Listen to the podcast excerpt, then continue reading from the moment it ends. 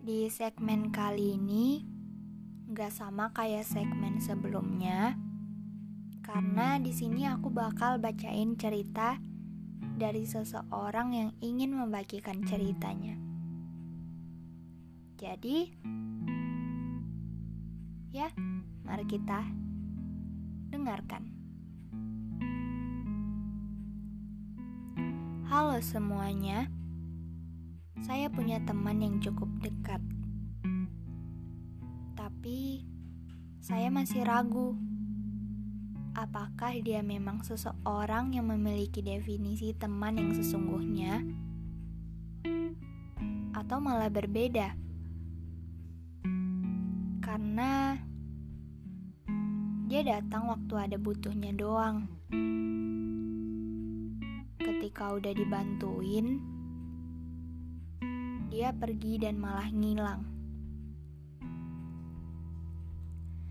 Pernah di suatu waktu, dia dapat informasi atau ngajak pergi-pergi, tapi dia nggak pernah bilang apa-apa ke saya. Dia nggak pernah ngasih tahu apa pun itu. Itu teman gak sih?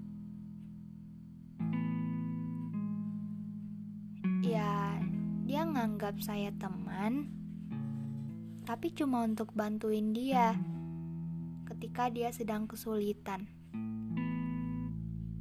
Sedangkan di saat saya kesulitan, dia gak pernah ada. Saya cuma ingin bilang, di sini saya hanya ingin dihargai, bukan dimanfaatkan.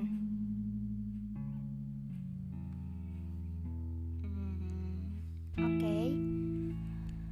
uh, eh, kayaknya ini udah termasuk toxic friendship ya, yang di mana di circle ini kamu orang yang dirugikan, sedangkan dia malah dapat enaknya aja.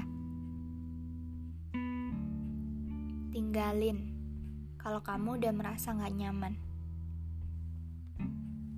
Karena di suatu pertemanan yang toksik itu, gak bakal bisa bikin kamu merasa bebas, gak bakal bisa bikin kamu merasa nyaman.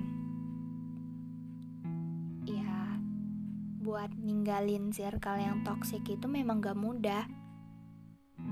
Tapi kalau udah bisa berani keluar, percaya deh, itu bakal bikin kamu lega banget. Dan jangan takut karena orang yang bisa dijadikan teman bukan cuma dia aja,